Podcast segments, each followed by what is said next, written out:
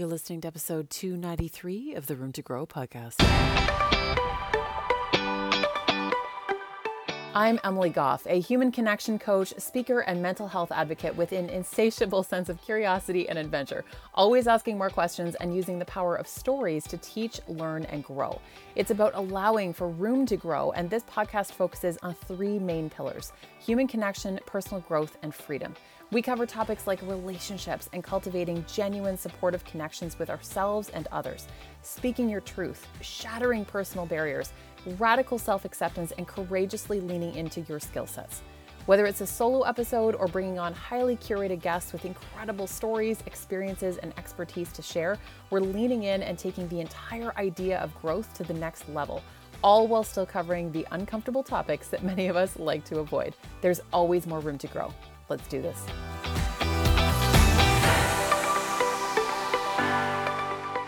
Hey, hey, welcome back to the Room to Grow podcast. Emily here, and today is another special episode in the entire series that one of my absolute closest friends in the world, Doctor Jade Tita, and I are doing all about relationships.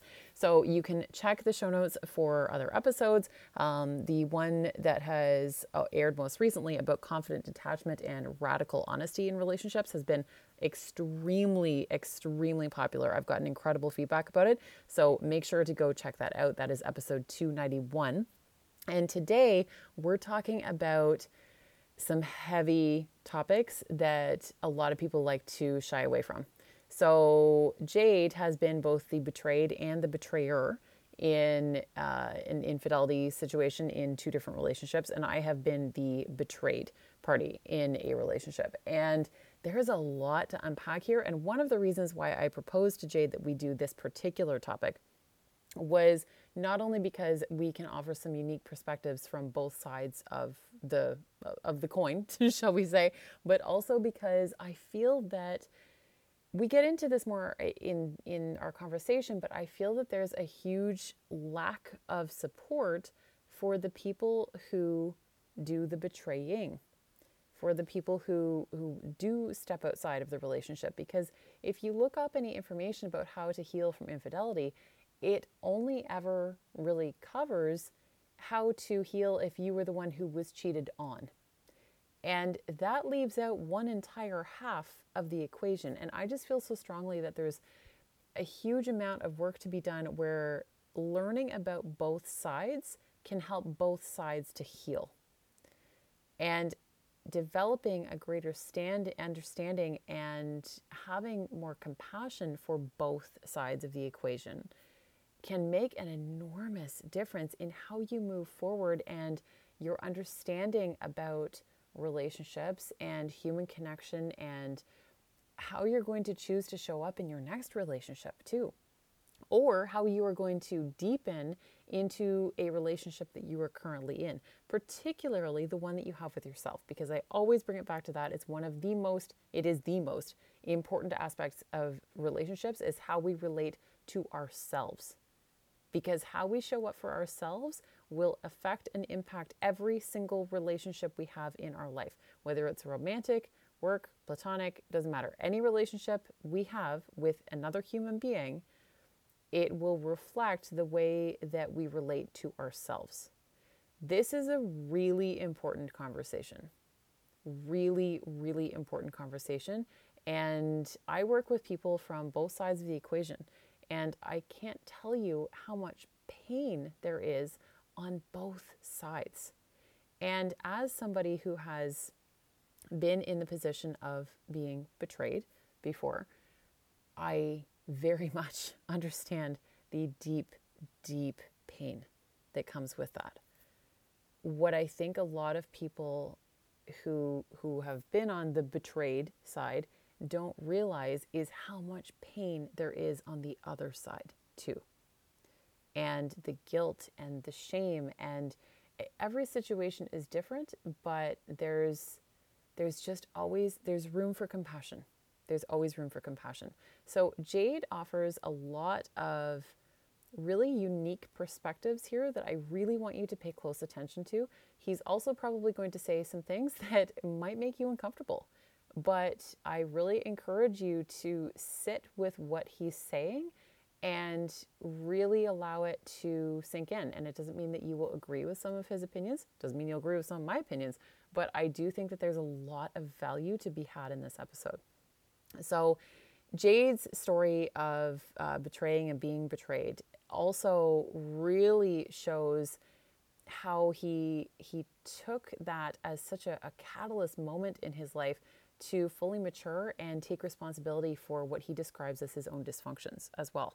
And in this episode, we cover how to heal from betrayal from both sides, being the, the betrayed and doing the betraying, um, signs that someone is likely to cheat, why people cheat in the first place, using the experience to spot our own dysfunctions, how to develop an honor code for yourself and in how you show up for your relationships and for other people. We deepen into the conversation around honesty as well. And Jade is one of the most honest human beings that I know. So that really comes through on this episode as well. And sometimes how he shows up with honesty, like I said, it might make you uncomfortable, but it is honest. If you want honesty, this is the right episode to listen to. So you might want to take some notes for this one. There's a lot packed into this.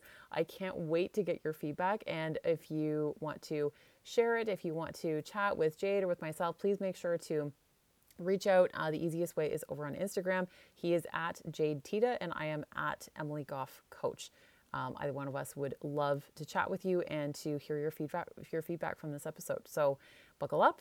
Tune in and let's get started. All right, so conversation for today is a tough one, mm-hmm. a very tough one, because um, we're going to be talking about the idea of, of romantic betrayal. And obviously there's two parts to romantic betrayal. There is the person who's being betrayed or was betrayed. And then there is the person who is doing the betraying or uh, has done the betraying. And so what's interesting about Emily and I is that we have different experiences. So my experience is I had an affair while I was married. Um, and in a sense, so I was the betrayer, betraying my wife, being with someone else behind her back. Um, however, I also was betrayed because the woman that I was having an affair with, who I thought we were moving perhaps towards something of our own, Uh, ended up being, she was also married. She ended up being with, hooking up with a third person that I ended up being the one to find out about. And so in that sense, I was being betrayed. Um, so I was in what I would describe a betrayal sandwich. And Emily, uh, I'll let you tell a little bit about uh, your story right now, and then we'll just kind of get into it. But how did you, uh, what's your orientation towards this? Yeah, and, and I, I, would be considered the, the betrayed uh, party. Um, I was in a relationship for nine years and found out on Christmas Eve that my partner at the time had been having an affair for our entire nine years together, had a secret house down the road. There was a whole double life situation happening. So, but I do think that this is an interesting conversation for a variety of reasons. One is that I I work with people on both sides of the fence, people who have been betrayed and people who have done the betraying, in a sense. Um, and I'm starting to notice more and more questions about how to deal with the pain and the guilt and the, the shame, potentially, of being the one who did the betraying. Mm. And there's actually very little out there, I feel, to support people on that side of the fence, shall yeah. we say.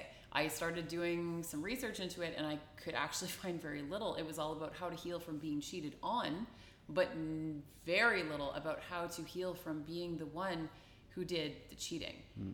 And I think that this conversation is so much more nuanced than just looking at it in very rigid terms of the betrayee versus the betrayer. And I think that there's there's a lot to unpack and talk about here, especially given that betrayal doesn't generally happen without self-betrayal for either party. So there's there's a lot to unpack. Mm-hmm. Yeah. Yeah, so I, why don't I, I'll let you kind of start. Where would you prefer to start here in terms of, um, you know, wanting to help people understand this? Where would you think we w- would be the best place to start? I think that I think that in order to heal, both parties need to have a better understanding of how the other one feels. And I think that there can be a lot more sympathy for the one who was betrayed. Mm.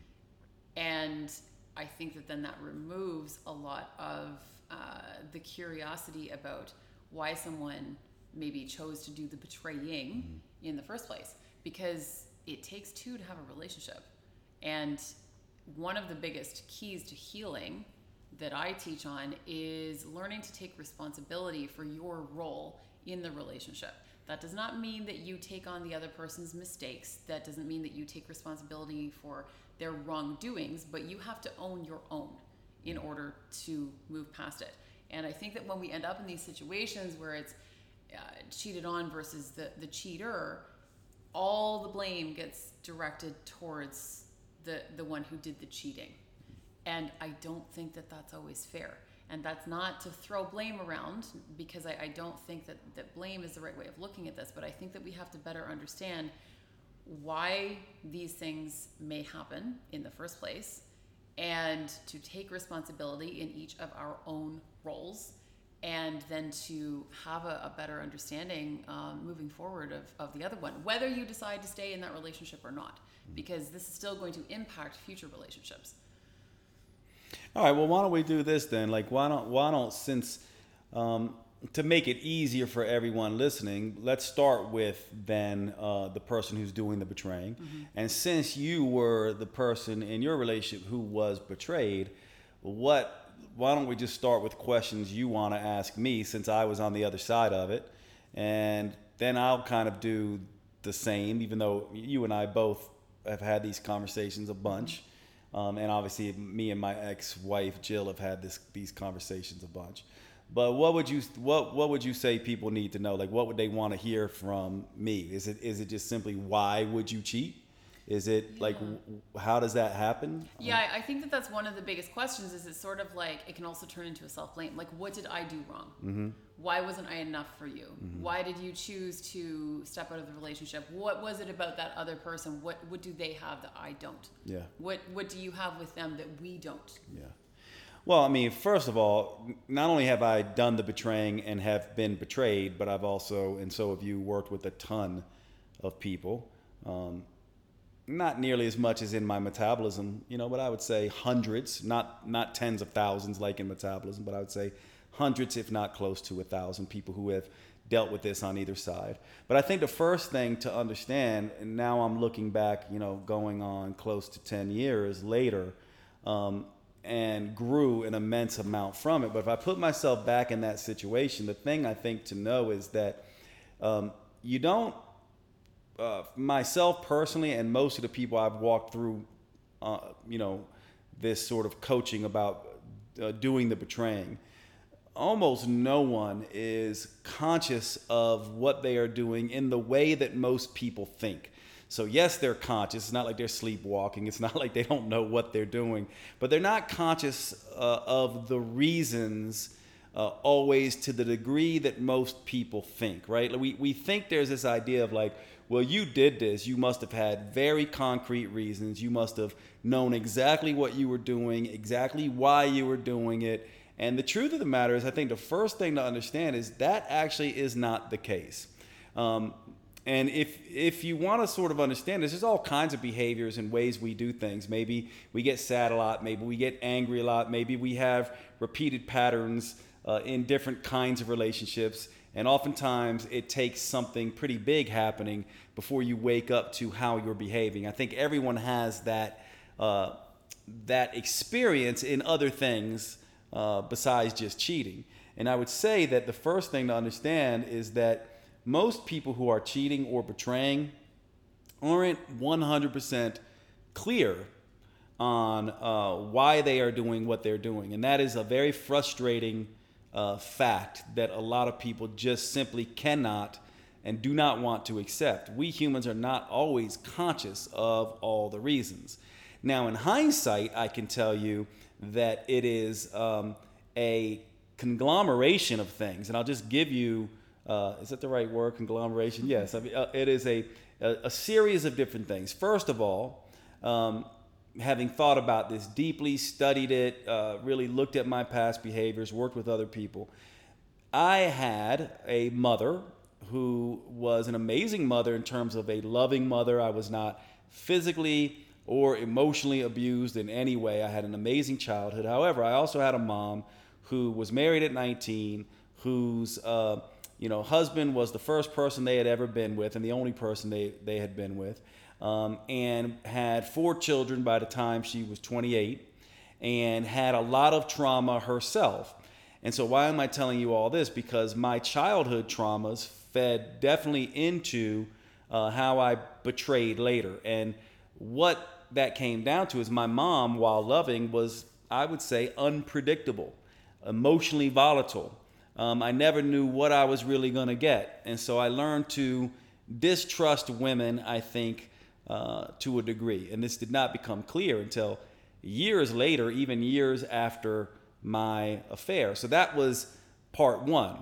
Part two was, although I was always kind and generous, and in fact, probably kind to a fault, probably what would lean people pleaser, telling people exactly what they wanted to hear, whether I really felt that way or not. So now add that on top of this distrust and this uh, dysfunction around women. Add on to that a tenuous uh, relationship with kindness, being trying to be so kind that I would be dishonest, so that I did not have a great relationship with honesty.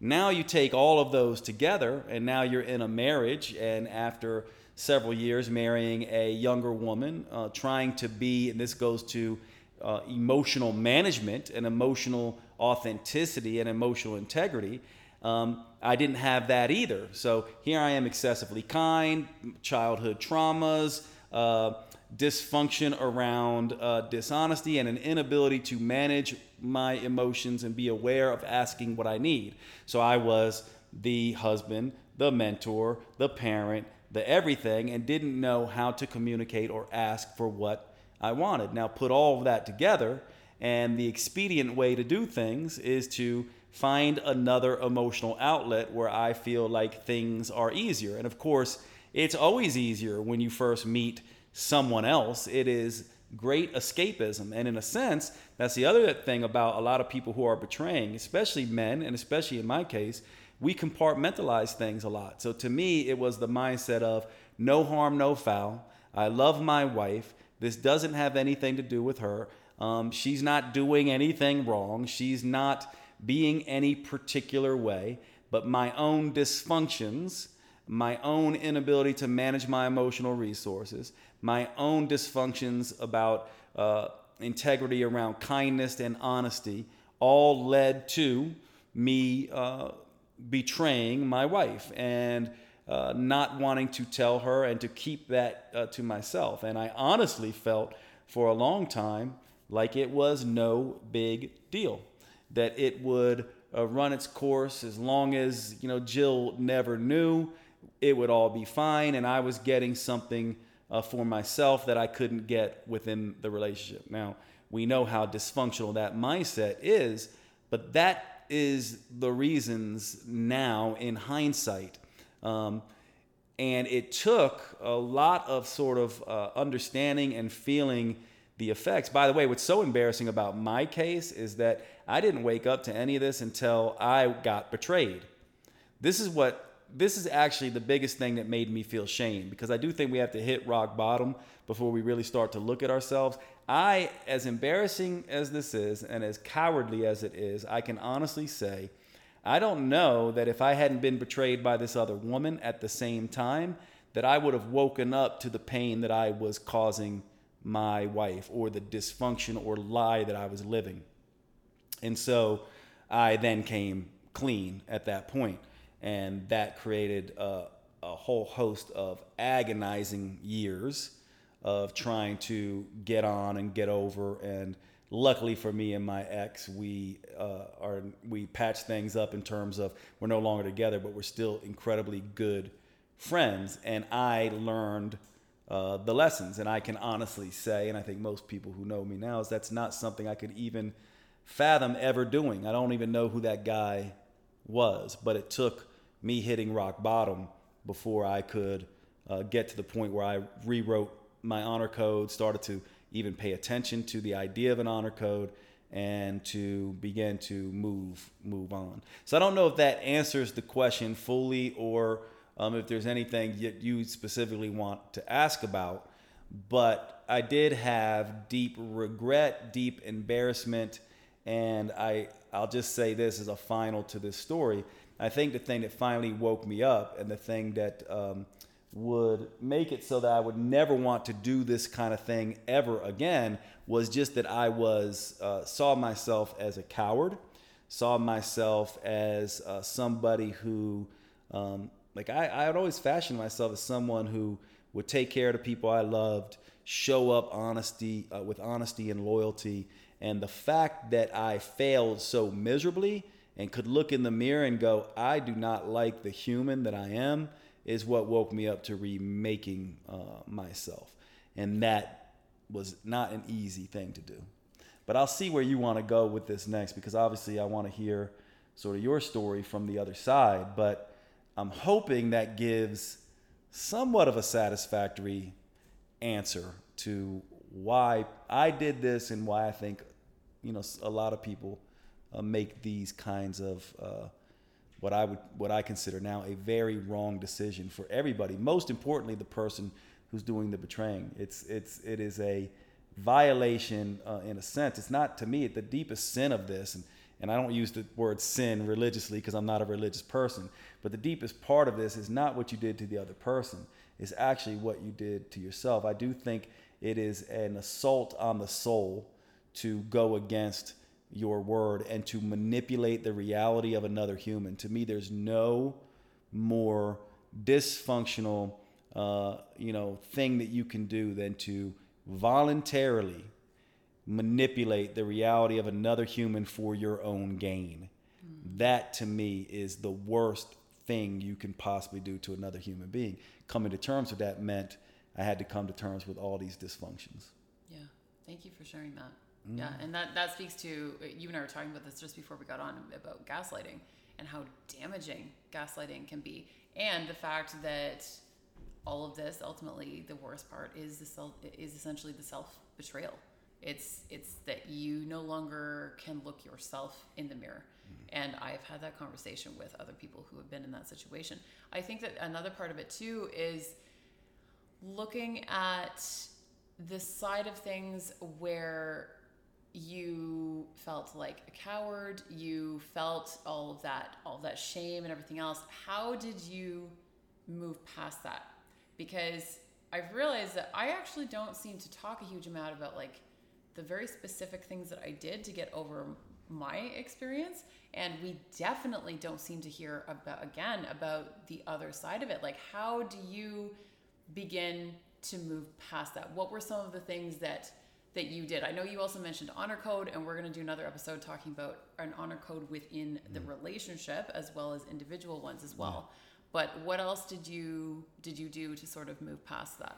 Well, the the initial thing was I told myself I was going to show up honestly and lovingly for um, my wife, because we didn't split up right away, and even the person who I had the affair with, who went off with some other person.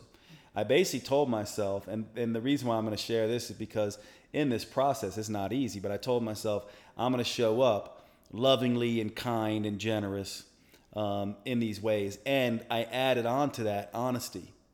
However, um, honesty was still a new thing for me. And so you have to understand that for me, um, it was difficult. Like, I didn't know how hard being honest was going to be. And for those of you who don't, we all have the things we deal with. Some people deal with honesty, some people don't, right? Like, I'm fully aware that some people go, I don't know what you're talking about. I've always had a, a good relationship. Like, I know, well, one of my closest friends, by the way, is one of the most honest people I know. He's also one of the rudest people I know, right? So like he, his thing wasn't honesty. His thing was kindness. He needed to deal with kindness. But I, I began to just first commit that I wanted to be, to just show up with love, with forgiveness uh, for these other people. Now, this was a disaster uh, initially, because what it meant is that this other person, uh, this other woman I was involved with, took uh, took a lot of advantage of me and my kindness, um, treated me pretty poorly, It also meant that telling uh, my wife the truth was deeply distressing and hurtful to her. And through that process, I started to learn boundaries uh, and standards for the woman that I had had the affair with. And I started to learn some of the nuances about being uh, honest, uh, one hundred percent honest, without cruelty, meaning that you could be honest without giving all the information and not overtly trying to hurt someone. And then the final thing was that I came up with this idea, and I don't know how it came to me. I've done a million self-help, self-development seminars and had done couples counseling even before any of this happened, which is uh, which is actually really interesting for everyone listening. Now imagine that. Here's a guy that by, that wasn't an unaware guy. I had done all these all these coaching things. I had been a couples counselor and had done counseling. Um, I had all the tools and still made this mistake. And you might say, well, why? Well, it's not the tools. It's your, this is what I came to understand. It's your internal uh, con- conviction and, um, uh, you know, sort of intention for self. And so what I saw very clearly is that I did not, I came up with this idea of what I called the honor code, and I still call it that, where I was basically like, it's not enough to, you know, just say I'm going to do these things. Like, what actually matters to me? And I did sit down, you know, over a course of a very difficult couple weeks, I remember, and actually said, who is it that I want to be? How can I learn from this? Um, you know, it's interesting. Research shows that really the, the the three things that you really want for success, that you really need for success, is one, how you what you believe about yourself, two, what other people believe about you, and three, taking stress and the bad things in life and turning them into lessons. Mm-hmm. So I was like, you know, a lot of people are hating me right now, a lot of people, but I do believe I'm a good person. I do believe, uh, and then I said, I can use this to be even better. And so from there, I came up with this honor code and created a way of behaving, almost like a Ten Commandments for Jade. And honesty was at the top of it.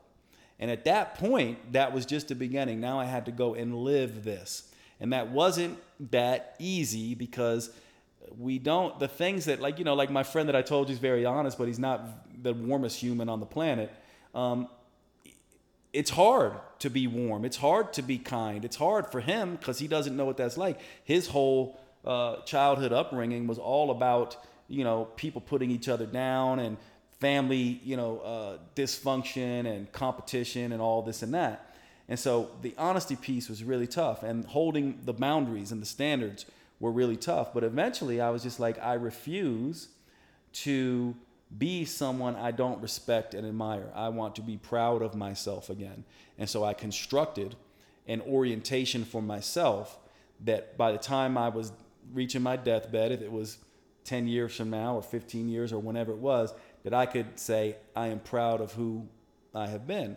And that began to restructure anything. And isn't that the whole point of pain in the first place?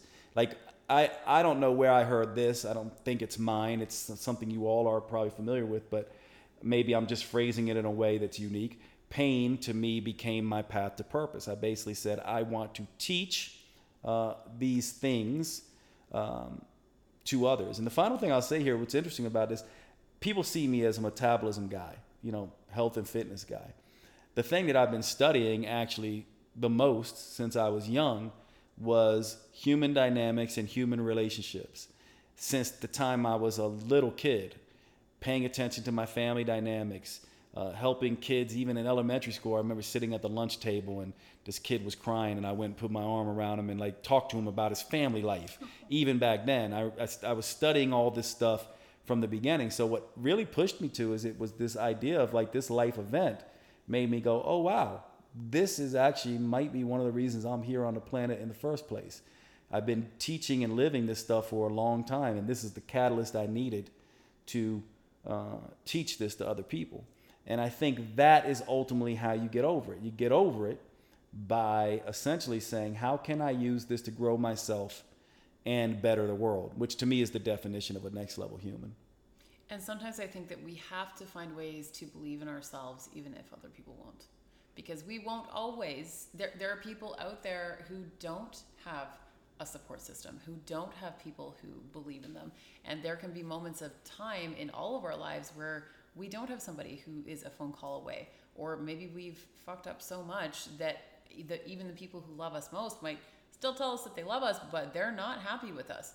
And that's when we are going to have to find that belief within in order to alchemize the pain and to turn it into something else. And that's hard to do. That's really hard to do sometimes. Yeah, I think it's extremely hard to do. Um, I would like to know from you, you know, how how it happens on the other side. Like, how did you, uh, how did you get over? Because it's really interesting, right? Like, part of, I think, and correct me if I'm wrong, you know, but part of um, what I felt uh, kind of on the other side is some some equally uh, disturbing kinds of things where I felt like I was not good enough, I was not worthy. Obviously, why isn't this, you know, person Uh, choosing me? I think it really helped me in the end, though, because I when I went back and looked, you know, is Jill unworthy? Did I think badly of her? Did I, you know, this is Jill's my wife, for those who don't know, my ex-wife. Um, and I was like, no, actually not. And that helped me. But I'd be curious for you, like, how you processed all that, because um, being having your reality manipulated by another human, I think, is one of the most traumatic Uh, things that we humans can go through. We think one thing and we're planning our life according to that belief, and then we find out that the person that we've been building our life around and, and uh, orienting towards is actually not at all the person we thought and has a whole other thing sort of going on. And then all of a sudden we wake up and say, wow, I have been integrating this other person in everything that I do, in every story I tell about my future. And now I see that every single bit of that is false. Mm-hmm. Yeah. And I do think that's really interesting that you had both experiences, and that when, when you said that you experienced the pain of, of the betrayal, that then it put everything else sort of into perspective for you. Because I think that something that's very common from people I talk to who have been betrayed is wanting wanting to inflict the same level of pain, not even necessarily in the same way, but just to to even open some sort of doorway for the the person who betrayed them to experience the same level of pain that they have caused, and to turn that around in sort of a, a revenge type of fashion so that they can experience it too. Because I, I do, I, I haven't uh, been in the position of betrayer, at least not in, in this type of sense. But I can only imagine that it's so different when you have that actual experience. And in my case, you know, one of one of the things that I said to myself very, very early on was that I was not going to allow that experience to destroy my ability to trust other people, because I am a trusting person by nature. Some people are, are more trusting than others, just sort of naturally built into their personality. I am a trusting person by nature, and I really like that part of myself. And I didn't want to lose that and to become someone who was cynical and bitter and distrusting of everyone that I met. And I I talk to, to people about this. I'm like, take that that trusting part of your heart and protect it with, like, your life depends on it, because do not do not lose that. You you are gaining wisdom from this experience.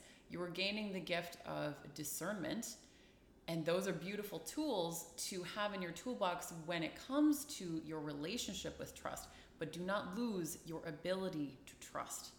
I think that's so important, and it is so easy to fall into the trap of throwing your hands up in the air and saying, I'm never going to trust anyone ever again.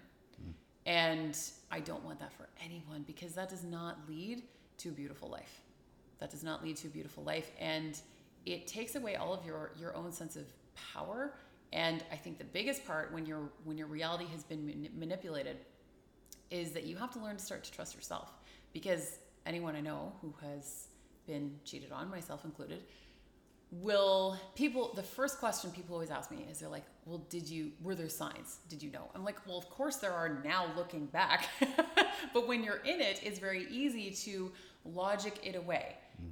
And, oh, there's no way that he would have time for that, or he has this going on, or I, I, I we were talking about this just beforehand, that when I hear people say that their partner would never cheat on them, I hear a degree of arrogance. Because we also don't know if we would ever cheat on someone or not too. We can have sort of probability conversations like, no, I don't think that I would, but there can be instances arise and certain circumstances and, and all of those things that can create a situation that you never dreamed that you would end up in. Mm.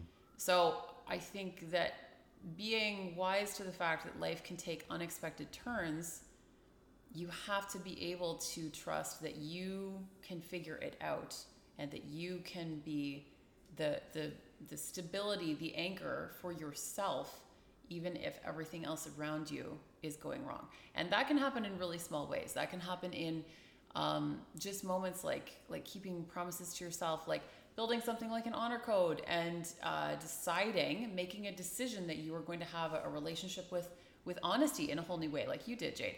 Um, it, that that's going to look different for everyone. But if you're going to decide that you're going to do something, follow through. It doesn't mean that you're going to get it right every single day. But if you can teach yourself that you have chosen something to work towards and you are taking active steps to move towards it, you will start to teach yourself, including your own body, to trust you again. Mm. And then to tune into your intuition a little bit more. And you and I have been having a lot of conversations about intuition. So we could talk about that too in relation to this too, actually, in terms of like logic, feelings, intuition, and, and how that sort of melds in the middle. Because mm. this is a big part of, of the betrayal conversation too. People can be like, oh, I was sure that there was something going on, but I, I brushed it aside or something like that. Yeah. I, I love this, and I, I would say I, I'll point out a couple things here. It's it's interesting to me that whether um, you're doing the betraying or you are the you know uh, you have been betrayed. If you listen to, uh, I got lessons from both sides of that, and then listening to you, you got very specific lessons there. To me, the only thing we can do with heartache, pain, betrayal, dysfunction, bad things that happen to us, there's only there's only one thing we can do with that. We we have to look for the lessons, mm-hmm. and I uh, I orient towards that way of looking at things. I go, step one is simply find the lessons. I don't know for sure, but I guarantee that anyone who has been betrayed or or has been has uh, done the betraying, if you look, you heard me say it, and um, you know you heard. Uh, you know, Emily say it as well, there are certain aspects of ourselves that those things brought to the forefront to work on, certain weaknesses, certain things that we, you know, just uh, whether it's the fact that, you know, we're overly relying on other people for our emotional support system and we need to learn uh, self-support, or whether it's because we have a dysfunctional relationship with honesty or whatever it is. The first thing I think that you do is the only thing you can do, uh, the only right move, is to look at what you can take from it. I think as soon as you start blaming, complaining, whimpering and whining, uh, playing the victim role, which, by the way, yes, I agree, you have every right to play that. And I do think you should feel that for a little while. And I do think there is absolutely a place for sadness and anger and all that. But I also think you quickly have to move past to get to the lessons. I oftentimes use this, I'll just do it real quick. Uh, I know Emily has heard this, but I'll do it for those of you listening because I think it's important for the rest of the discussion. The way I like to describe it is if Emily and I were in the kitchen cutting vegetables and the knife slipped and cut Emily's thumb, if she had a physical wound like that, she's not going to stick her thumb in my face and start screaming, ow, expecting me to cover it, right? She's going to cover it herself. She's also not just going to stare at her thumb and just cry and sit there watching herself bleed. She's going to cover her thumb. She's also not going to stick it behind her back and pretend like that wound didn't happen. She's going to tend to it. And so the tending to it part, the paying attention to it part, the part where you're looking at your thumb and inspecting it and seeing how deep the wound goes and whether you need stitches or and to wash it and to put a Band-Aid on it, this is the part of feeling. You do have to feel, and I do think you have to be in feeling integrity. If anger is appropriate, you need to express anger in the healthiest way possible. If sadness is appropriate, you need to express sadness in the, the best way possible. But then you have to, just like we would with a physical wound, we have to then take the lessons. Next time we're in the kitchen cutting vegetables, Emily's going to be a little bit more careful. She's going to watch her technique a little more. Maybe she's even going to go learn how to cut vegetables, you know, by watching a YouTube video or something. This, to me, is how we have to handle these emotional wounds. We have to look for the lessons. Otherwise, we just keep cutting our thumb. And then the final sort of piece to this is, even if we're cutting vegetables and I'm the one who reaches over while Emily is cutting vegetables and I slice her finger, she is still the one that has to cover it, tend to it, and fix it. Because if she sticks her finger in my face or sits there and whimpers and whines or hides it behind her back, she's left with the same problem. And this is why it is asinine, ridiculous, stupid. I can't think, I need to use all, I'm trying to use all the best, harshest language I can to continue to blame, complain, whimper, and whine. You do not do that. Whether you're the betrayed or the one betraying, you fix it. You tend to it. You feel it. You create something good and beneficial out of it. It's the only way that it works. And further to that point, actually, you know, I, I've talked before about the fact that we always want, if if we always want the person who hurt us to be the one to fix it. We kind of do. We're like, okay, if we'll go through the conversations in our head. If they just said this to me, if they apologized, if if they if they made it up to me in this way. And I had a very unique experience because uh, my former partner and I, he and I were working together on our house for six months after we broke up. And I heard all the things you want to hear. I heard the apologies. I, I got the tears. I got the um, the asking for forgiveness. I got the, not, not because he was trying to get me back, but because he recognized that he had caused me deep pain. And I felt nothing. I felt nothing because I was not ready to release the hurt. I was not, I was pulling lessons from it uh, relatively early on, actually, but I was not ready to forgive him. I was not ready to move on yet because I had to grant that to myself. He could not give that to me. So I had all of the conversations that you you want to have at three o'clock in the morning when you're lying awake thinking about these things, and it didn't change anything. Hmm. It still had to come from within. The healing still had to come from within me. He could not gift that to me. Now, if you're staying in the relationship, and and there's I also tell people, you know, there's no rush to make a decision about whether to stay or go either. Because Esther Perel talks about this, how there used to be shame in staying and, sorry, there used to be shame in, in leaving, and now there's shame in staying. Mm. I think that every couple is unique. I think that every individual is unique in that sense. That whatever is the best choice for you is the best choice for you. The best choice for me was to leave. But if you are staying in the relationship, then yeah, you're probably gonna have to have even more hard conversations in order to move through it. And that's a, a whole different part of the conversation, because then that also starts to get into some of the things about honesty, like um, giving every little detail that may actually cut the wound open deeper. Mm. So things like, uh, how how did they like it? Or where did you do it? Or all of those questions where you're getting into the very intimate, dirty details. We think that we want those details. They usually just create more of uh, a rich imaginative reality that you don't necessarily want. Mm-hmm. And that can actually just make things a lot harder to move on. Everyone's different. There are some people who might say, insist, like, no, I, I need every detail. Maybe you do. I would argue for most people, you might think that you do. You probably actually don't in reality. Yeah.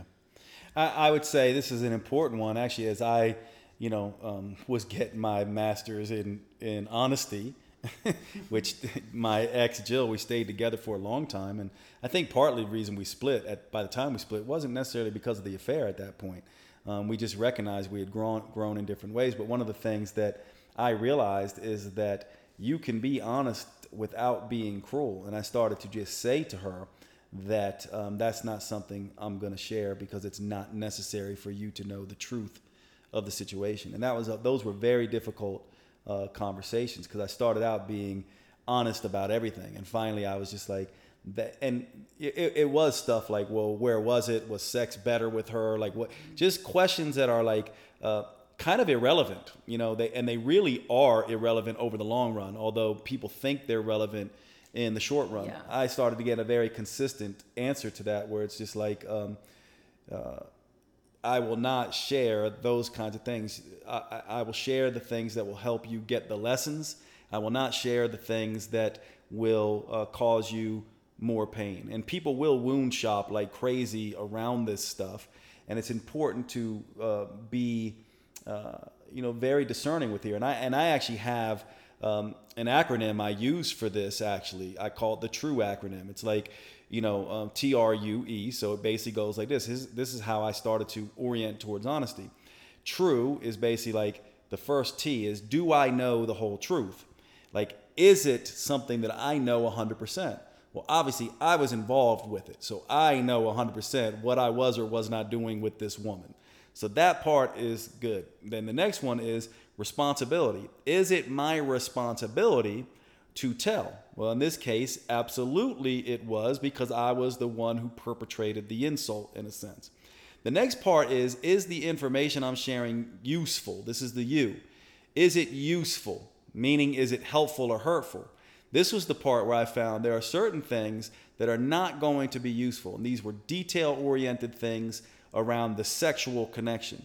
That's not helpful. We already know what I did. We already know the things that, you know, the, the general idea of it. I don't have to get in details about what exactly we were doing and where exactly we were doing it.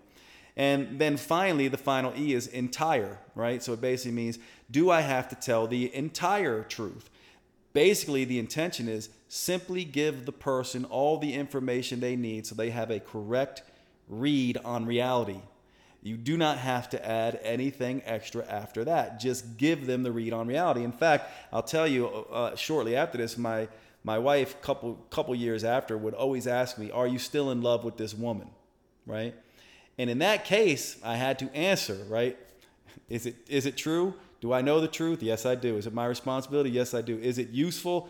Yes, it is. And do I need to tell the entire truth? Yes, I do. Otherwise, I'm manipulating her reality. So I had to answer yes, despite the fact that I did not want to. Mm-hmm. But when she asked things like, you know, you know, who was better in bed, or do you miss having sex with this person, or this and that, I didn't have to answer that because it wasn't useful to correcting her reality. I was no longer manipulating her reality.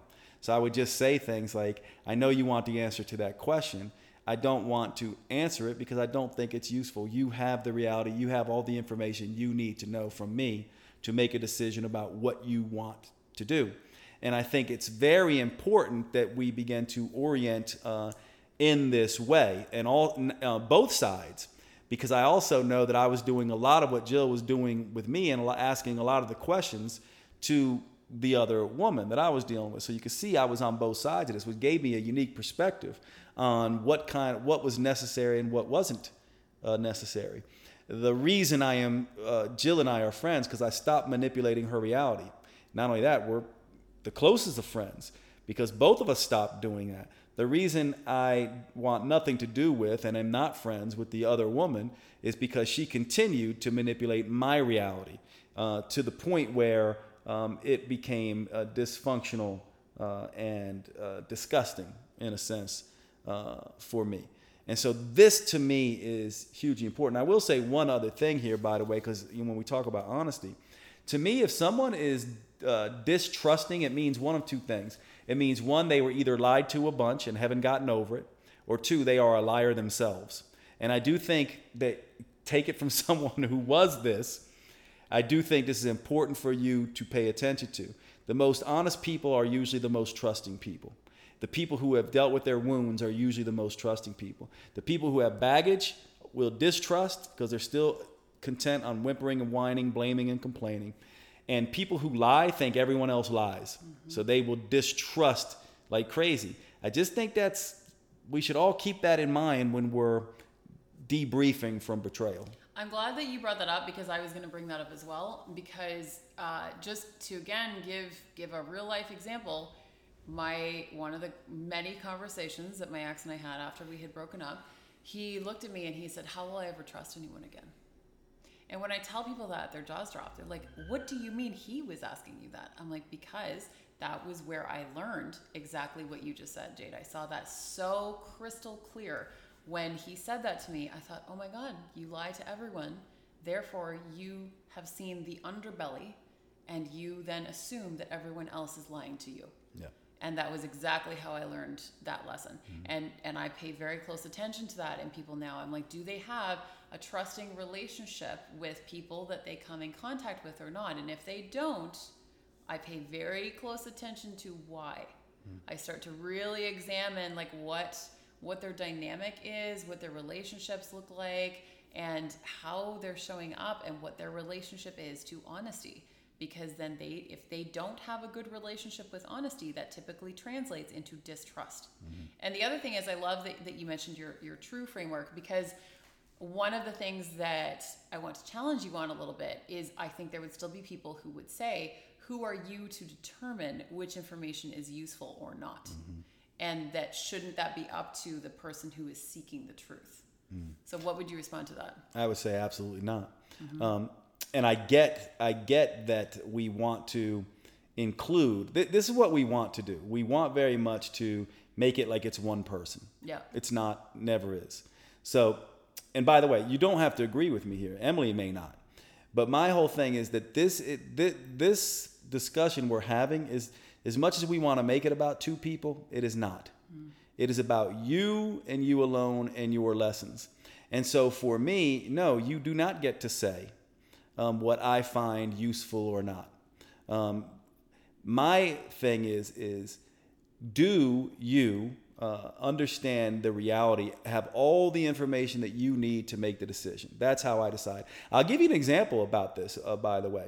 So um, let's, here's, here's one of the things, uh, I remember uh, having this conversation where uh, I was dating a woman, we weren't yet together. And there was um, another woman sort of in the picture. This is after uh, my marriage. And she asked me outright, she goes, um, you know, are you sleeping with this other woman, right? And uh, we had already established sort of in the beginning, because from my perspective, I had, I've never been in a relationship since then where I just don't say, until we are together together and we both decide, you should assume that I will be with other people, and I will assume that you will, and we should tell each other, and we should be safe. Now, to me, one of the conversations that came out of that, I was just like, well, what would you tell me if I asked you if you were sleeping with someone and you actually were? What would you say? And she goes, well, I don't know. I guess I would just come out and kind of tell you uh, directly, you know, that I was sleeping with this person. And for me, I would say, to me, all you really need to say is, I would and I want to sleep with this person, right?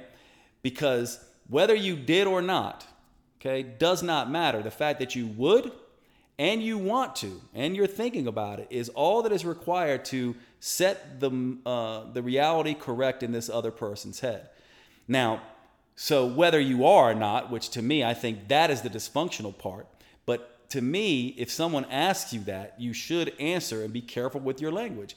I would and I want to. That's the same as saying you did in a sense. And that's what she said to me. And I'm like, well, I actually didn't, but I would and I want to. Right? So what that then does is that gives you all the useful information you want, without any undue, uh, you know, sort of manipulation.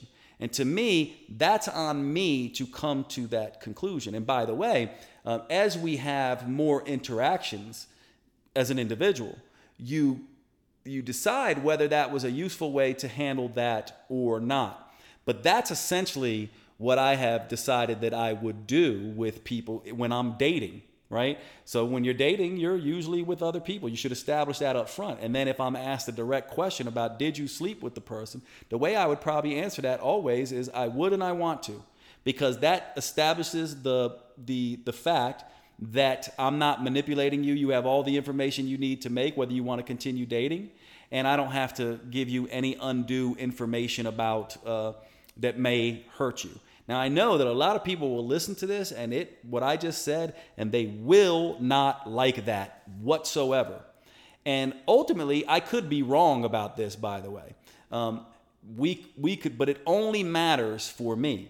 My barometer of usefulness comes down to, am I manipulating your reality or not?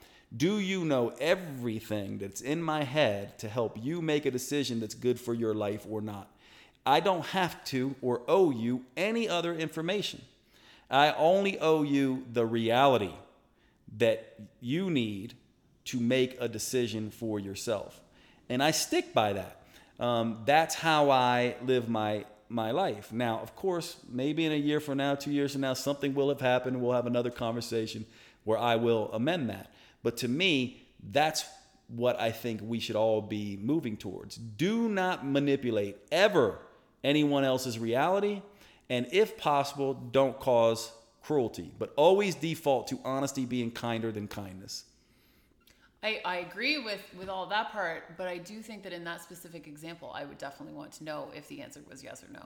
Mm, sure you would. Because it would be actually, because to me, that is the reality. Mm. Like if, if somebody tells me that they would and that they want to, I would not personally mm. think that to mean that they had. Mm. If they had, I would expect them to say that they had, mm. if they were being honest with me. Yeah, and here's another way to deal with that. Uh, you could literally say, um, you should assume I have. Right? Okay. Because it's because that's a, that's another way to handle it. Mm-hmm. It's like, you should assume that I have slept with this person. And it's interesting because when I, you know, with this particular person I'm thinking about and this particular story and relationships uh, going forward, I usually have this conversation right off the bat. That you should assume until we have a different conversation, because I'm certainly going to assume you're sleeping with other people. Um, you should just assume that until we have a different conversation. My point in bringing that up is that this idea in my mind, and this is something that in this conversation we can all just decide. It's making Emily feel a little uncomfortable now. It's probably making a lot of you feel a little uncomfortable, and that's fine. It's the whole point of these discussions. My whole thing is this. Consider the fact, whether it makes you uncomfortable or not, that this is about you, not two people. You don't get, like, each of us have to, and by the way, this might be the vetting thing that makes you go, I would never want to date Jade because that's the way he shows up. But for me, I go, I am one hundred percent sure and certain that this is how I show up. These are the ways I would answer these questions. I've thought about it. I've settled on it. This is not that I can't change my mind, but this is the way I would show up. Um, if we were dating or if I was dating anybody, right? And so, by the way, then that tells you, the other person, go, oh, I either like that or I don't like that, and I'll either be involved with this human or I won't be involved with this human. For me, this to me is how I've integrated honesty without being cruel, and also setting, uh, choosing my words very carefully um, around this. And by the way, Um, I would do this regardless because it's a vetting strategy for me. So whether or not I've slept with anyone else or not, I would uh, probably still answer that the same way, because I would want to see, does this person uh, understand where I'm coming from and vibe with me in this or not? Because uh, it, to me, it says something about the way they have thought about and come at honesty. Well, the the fact that you that you were establishing though up front that that uh, there was no exclusivity, like that it, there was very open, honest communication about the fact that there was no ex- exclusivity. Then yes, you're absolutely right. That then you should assume that both parties are potentially sleeping with other people. So that part I totally get. And for the record, you are, I would say, I think one of the most honest people that I know. So. We'll put that on on the recording just well, for, you know, you, for record's sake. The interesting thing about that, you've said that to me before, and thank you. That's so sweet. It's bizarre to hear. I've had other friends say that to me in year in the last five, you know, to eight years. And it's kind of bizarre. And you know what's funny about that? I actually feel I'm one of the most honest people I know as well. Mm-hmm. And I love that, because that means that you can definitely heal from this. Uh, I'm also one of the most trusting people, which means you can heal from this. Part of the reason I'm so trusting now is that I'm so honest now. Mm-hmm. My whole thing is uh, just never, my rule to myself, never, ever manipulate someone else's reality for your own gain. This to me is critical. And most people are doing this all the time.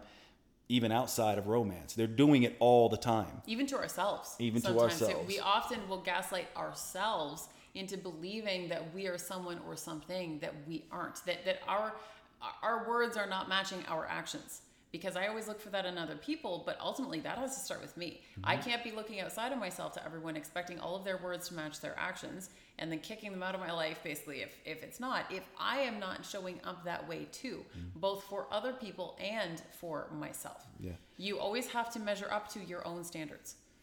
Yeah, one of the things I'll say here too, by the way, for all of us, and I'd be interested to see what you think, Emily, and see what everyone listening thinks. To me, it's like you can tell someone who is likely to cheat, I think. Um, tell us more. Well, and I, I could, agree with you. I, but I could be wrong about this, but here's some of the telltale signs. Um, they're unable to have difficult conversations. They do. They they people please. They don't tell you, um, you know, there there are no arguments. There's never anything wrong. Everything's always good. They they're not very good at communicating in general, and they're people pleasers. And they're these are the kind of people. Uh, and yes, the other stuff too. Mm-hmm. But I was not a selfish person. I was a selfless person in every other way. So this idea that you could spot somebody as being selfish, oh, they're likely to cheat. Actually, the people who I think are likely to cheat or or, or someone that you need to look out for are people who have, have an inability to talk about their feelings with you, to talk about difficult stuff. The, the authentic communication and honesty solves a lot of these issues. And by the way, let's just say this flat out, and this is going to make everyone mad at me. And you know, I don't really care because I think it's super important to say.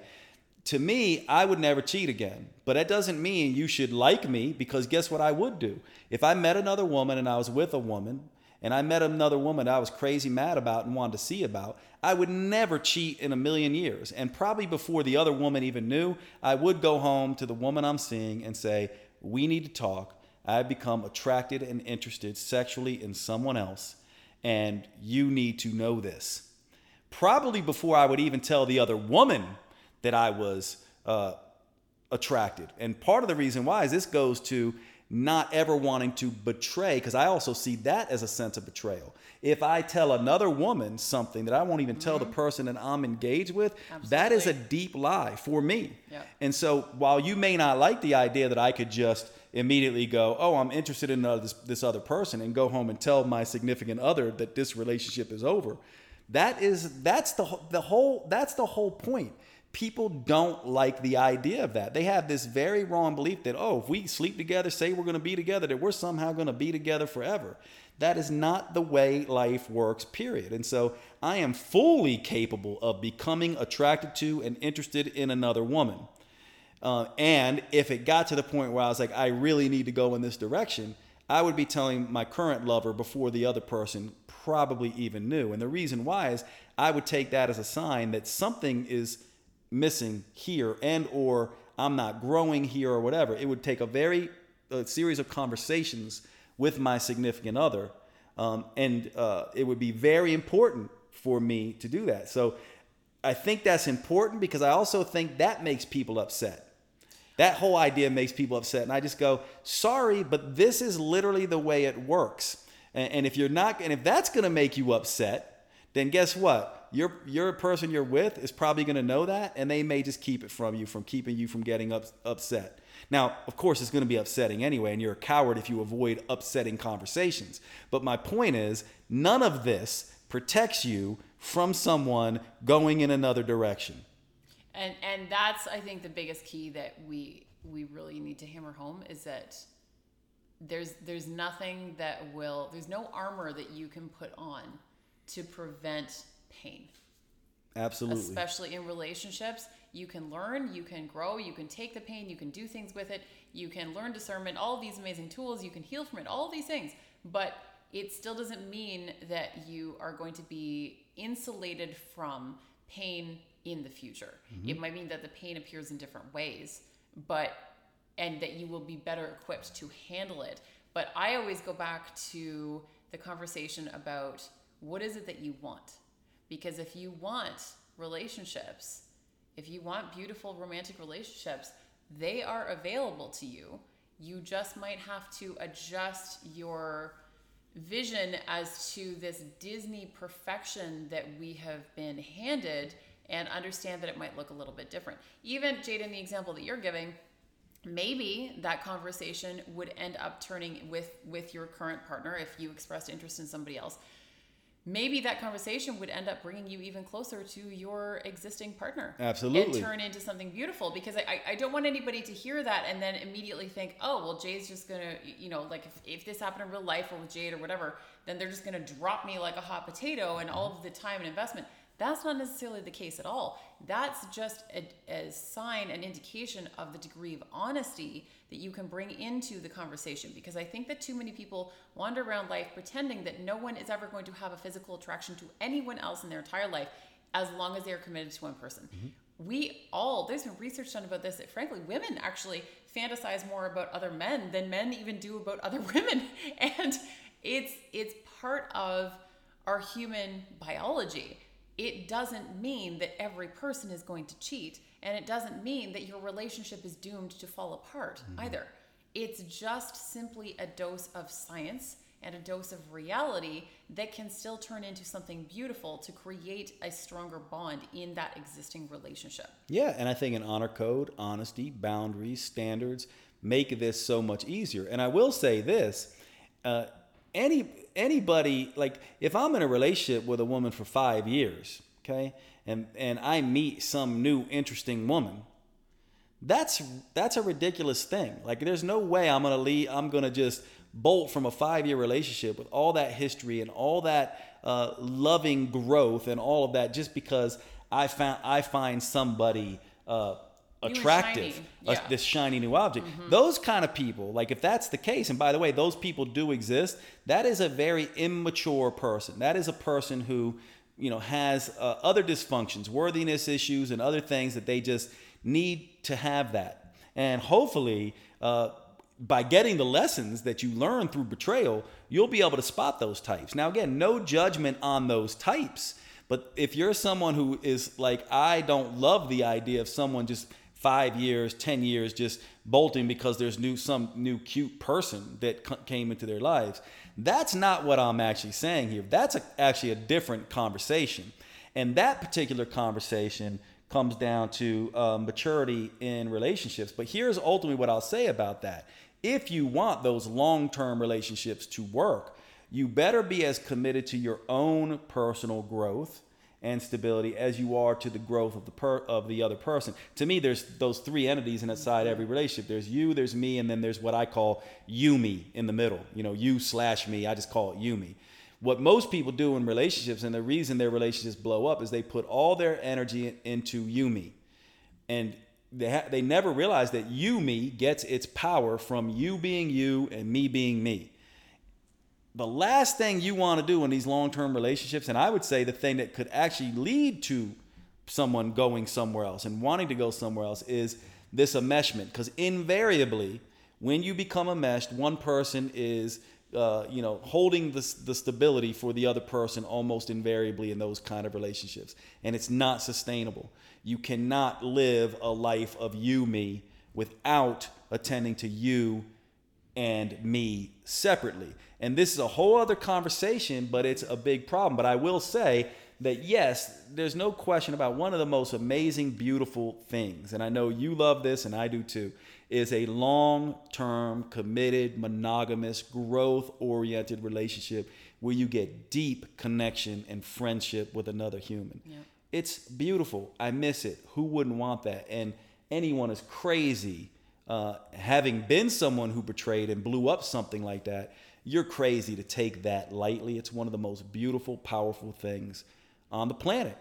And I'm someone who, you know, a lot of people would feel, be surprised to hear me say that, because I'm also someone who is very realistic about relationships now, where I just go, never, ever should you sacrifice yourself for someone else, even inside of romantic relationships. It's the airplane oxygen mask we all use as, you know, an example. You put your mask on first so that you can be there for your partner, not the other way around.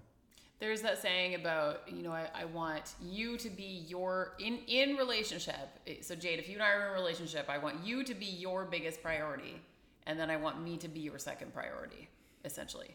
Yeah. And and I think that, that that's where it has to go, because especially with the, when you were talking about the indications of people who will cheat, like the people pleasing, the all of those things, I saw every single one of those those signs. Mm. And and that's that I think that's exactly true. There's a lot of uh, inherent dishonesty in things like like people pleasing. Mm. And it puts everyone else above yourself and your own needs. And that is a massive betrayal in and of itself mm. that we have to come to terms with if we're going to be able to move on. Yeah, and I would say for me, I, I love that thought. I don't, um, it, it doesn't sit exactly right with me. I would say my first uh, priority would be my purpose. My second priority would be Jade. Um, my third priority would be all my loved ones, including my significant yeah. other. I was speaking um, very generally, but yes. Yeah, yeah but I know, I, I agree but with I, you. But what it brought up for me when you said that, I think it's very important. It just brought up to the fact that I think that's an important orientation for all of us who are involved in this conversation right now to, to go towards.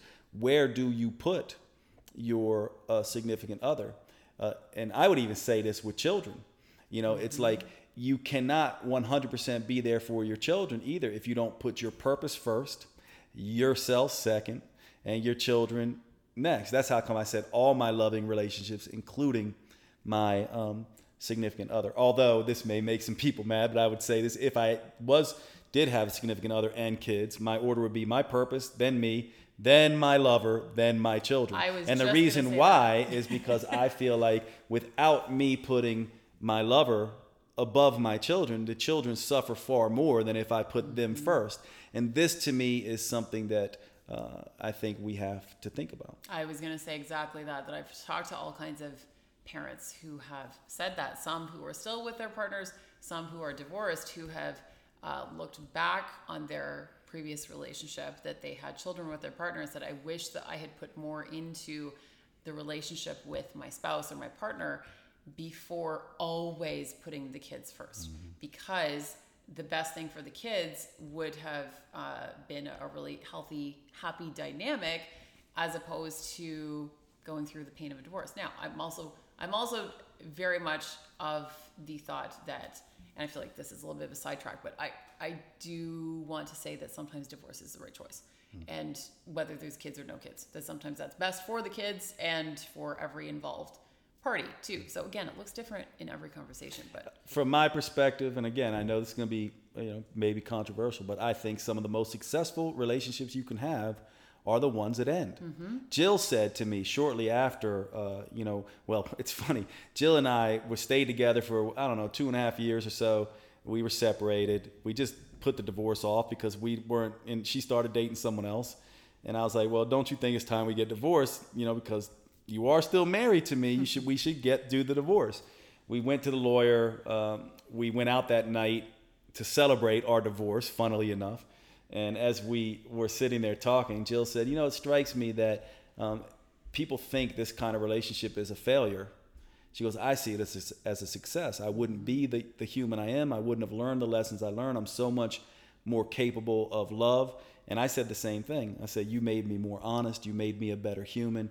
I'm far better for having been with you than I ever could have been for not having been with you. And yet it still ends. And by the way, all relationships eventually end through death or through separation. You're going to, in the end, be stuck with yourself. The idea that we're all going to get to die with someone holding our hands, in my mind, as morbid as this sounds, is a wrong idea. This is a stoic in me. I simply go, I just am going to assume that I'm going to die alone. Even if someone is holding my hand when I die, I have to make that transition by myself. And I would argue, again, a topic for another discussion, part of the reason people are so heated and uh, uh, get charged up and emotional about this thing is because really what they're trying to do is they're trying to outsource their sense of loneliness and meaningless to relationships so they don't have to be as afraid of dying. And I go, listen, the best way to get over meaninglessness and loneliness and the fear of death is to live your life in a integrated way where I put myself first without neglecting others. That is possible, you know. It is possible to grow yourself while evolving the rest of the world. In fact, I would say a next level human is someone who grows themselves while considering other people and committing to never manipulating another person's reality. Yeah, and, and a relationship ending is never a failure. It's an introduction to a new version of yourself, and you get to decide who that version of yourself is. And I agree that I, I would not, I almost said that earlier, that, that I would not be the human that I am, I feel, in all of the best possible ways if it wasn't for having gone through the experience that I have. Yeah, and you attended to your wounds. Mm-hmm. You took a look at it. You felt it. You cleaned it. You mended it. You took on the education not to get cut that way again. Mm-hmm. And from that perspective, you should be able to walk forward feeling much more uh, enhanced than you had previously and a better version of yourself. And from that perspective, who wouldn't want that? I hope that if nothing else, this recording gives people on both sides of the fence some hope that you can heal, you can move forward, and that you can still have really beautiful relationships in the future. This this does not have to define you on, on from any angle. You get to decide how you decide to use your circumstances and the lessons that you choose to take from it and what you decide to do and who you decide to become in yeah. the future. It can either degrade you or it can enhance you. And trust me when I say your relationships are actually going to be better beyond what you can imagine if you learn the lessons. Mm-hmm. Well, a good way to end. Thanks for hanging out, everybody, and we'll see you at the next show.